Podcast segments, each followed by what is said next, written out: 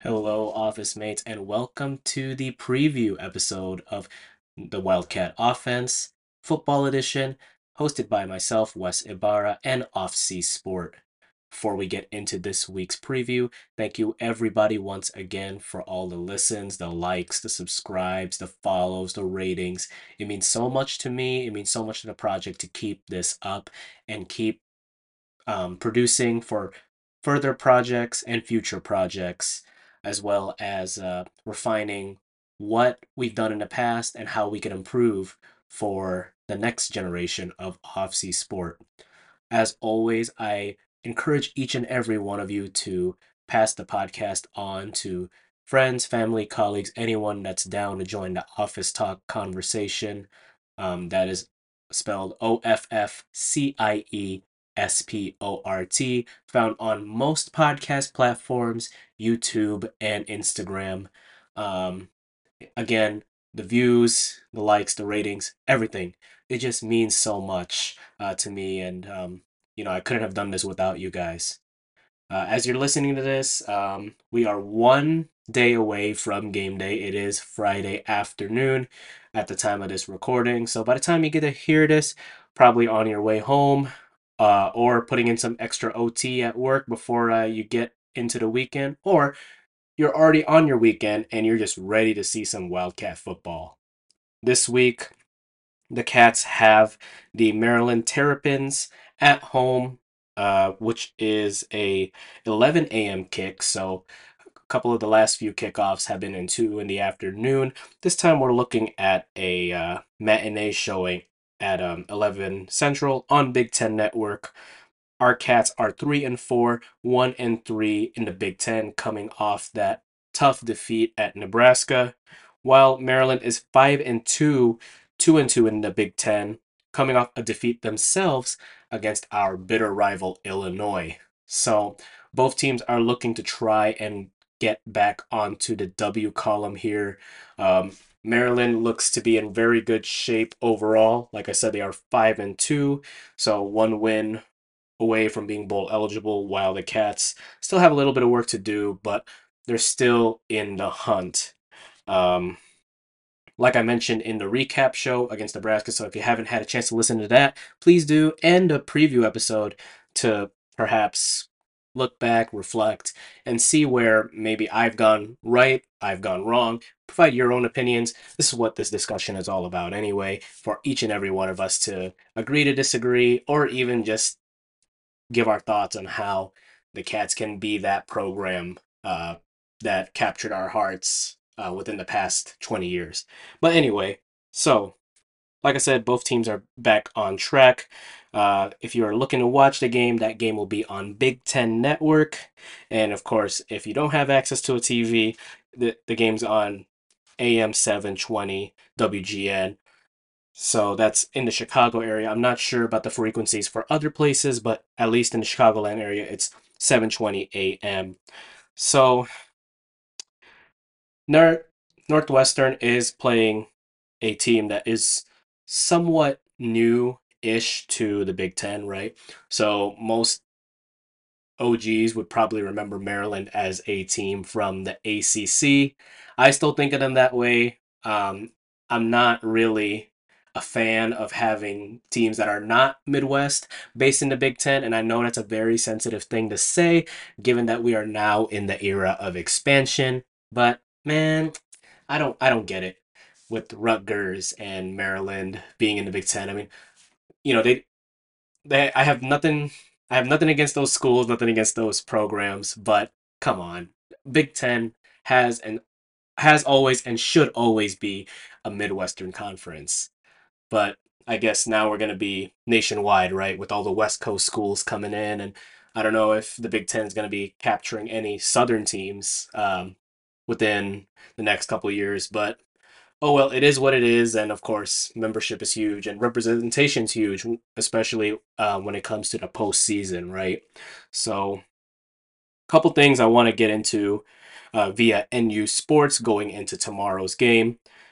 The Cats are three and one at home this year, so uh, with this game being at home, it's going to be a really, really good for the Cats because per this data, they're three and one at good old Ryan Field, averaging 27.8 points per game, despite them only scoring 10 points per game on the road. So, Road Warriors is not really a theme this uh, season so far, but at least from a home cooking standpoint, the team is balling. And it turns out that the Cats have scored 14 of their 17 tutties this year at Ryan Field. So, whether people want to make fun of how old the stadium is, how small it is, and how quiet it can get sometimes, guess what? It's working, and I hope that it works again this week. Um, PFF gave the Cats a defensive game grade of 85.9 against Nebraska, which is the highest of the year after the Cats held Nebraska to 248 yards. So, like I said in the recap show, defense was a premium and offense needed to show up. Unfortunately, that did not happen, hence the loss.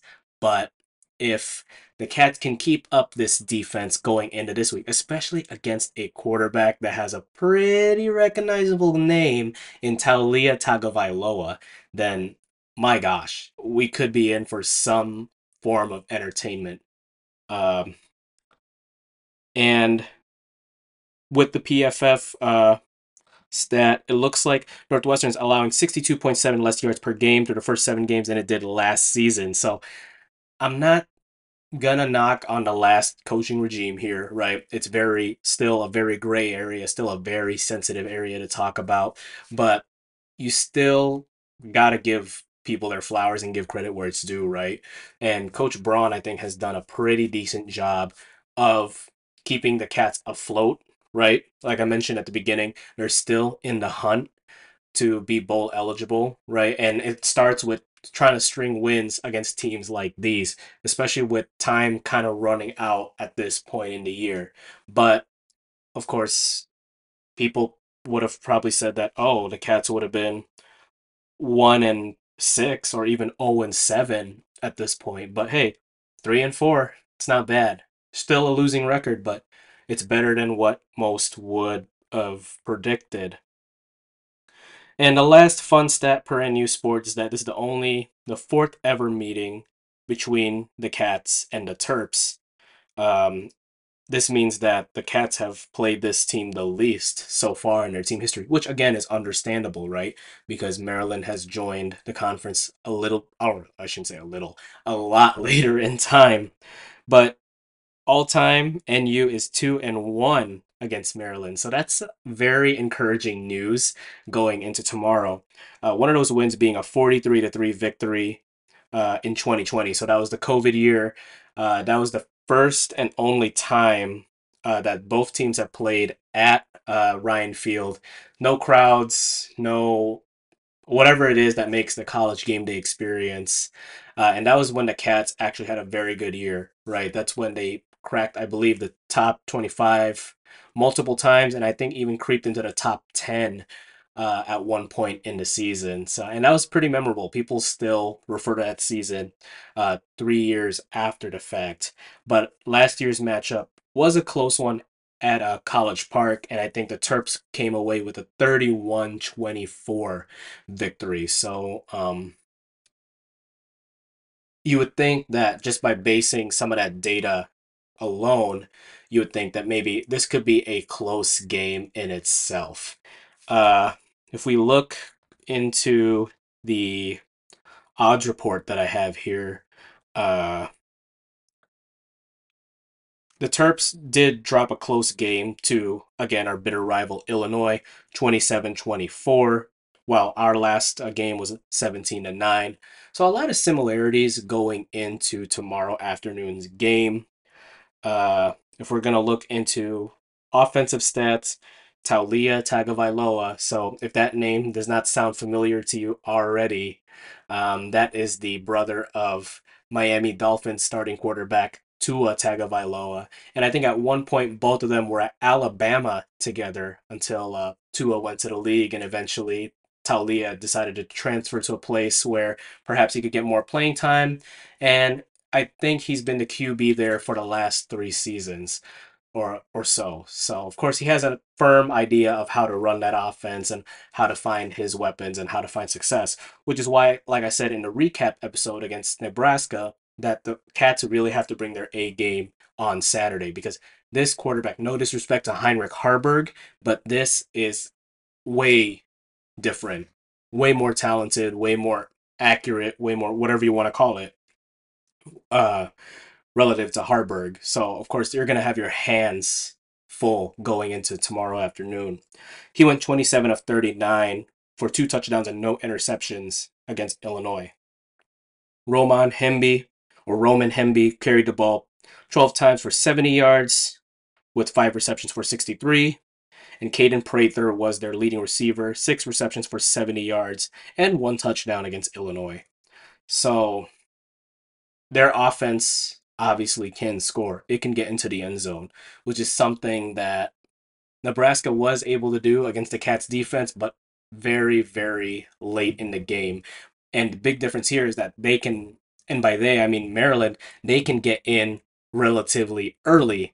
So Gallagher and company really need to step up, make things hard for Taulia, and make things hard for that receiving and running corps if the Cats want to keep this series competitive and keep themselves on the winning side of the series. The odds makers aren't really nice to our Cats going into um, this weekend. They do have Maryland as a 14 point favorite, uh, with the total being 48 and a half points. So, again, it seems like the odds makers don't seem to see any potential in this squad at all, right? Um, they're always putting him in double digits, minus perhaps the Howard game and maybe even the uh, UTEP game.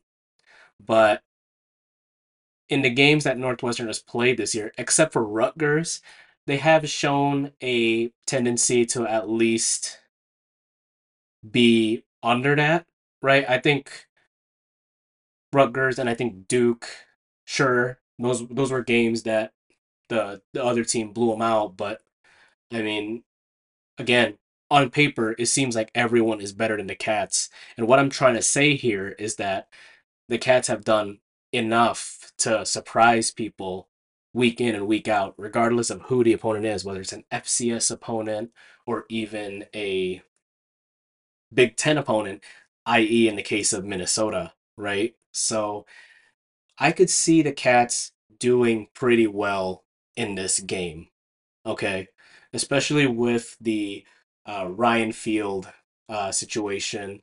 Um, it's going to be new for Maryland, right? Because if you remember back a couple weeks, Penn State uh, had to practice for it, and they looked pretty. Uh, they looked pretty shook, for lack of a better term, for the first half of the game, and then of course, like I said, uh, at that time, uh, Penn State ended up doing Penn State things, which means, you know, playing very complete football, playing dominant football. And then, of course, unfortunately, our Cats couldn't have an answer. But going into tomorrow, there could be multiple, multiple, multiple, multiple scenarios where the Cats can have an answer. And I don't know who will be starting at QB1 going into tomorrow. I hope Ben Bryant is good to go. But if not, I think Brendan Sullivan can still get the job done, still find his receivers, uh, Kirtz and Johnson, get Henning involved. I think that's the other thing too. AJ Henning needs to get more involved. It seems like the last couple games he doesn't seem to um, have much of a presence on both rushing and receiving. And of course, he was one of the more bigger names going into the season. So if the offense can somehow get him more involved, add that with a rushing attack of Cam Porter and uh, Tyus, right? Uh, and then of course, whoever it is, whether it's Ben Bryant or um, Brendan Sullivan, if they can manage the game well enough, keep the keep the drives going, which is another big thing it seemed like Northwestern could not string consistent first downs right last week, and you need to do it again this week. De- most definitely this week, especially since this team is much better on paper uh, than the Cornhuskers. So if if there was a need to have a complete game, at this point in the season, it's definitely right now. Of course, I would want the team to have complete games for the rest of the year, right, and be bowl eligible in Coach Braun's first year at the helm. But you can't you can't think about free games at one time or four games at one time. It has to be one game at a time. And with this team coming off a loss and the other team coming off a loss, you need to have a momentum shift at what's happening right now. And that's what's happening right now, which is the Cats facing the Terps and to get a win at home where everything's good, everything feels comfortable. That's where you need to start. And as cool as it is to, to play a Tagovailoa, you need to give him hell. Make his life the hardest freaking time that it is. Kind of like that game back in 2020 when it's 43 to 3.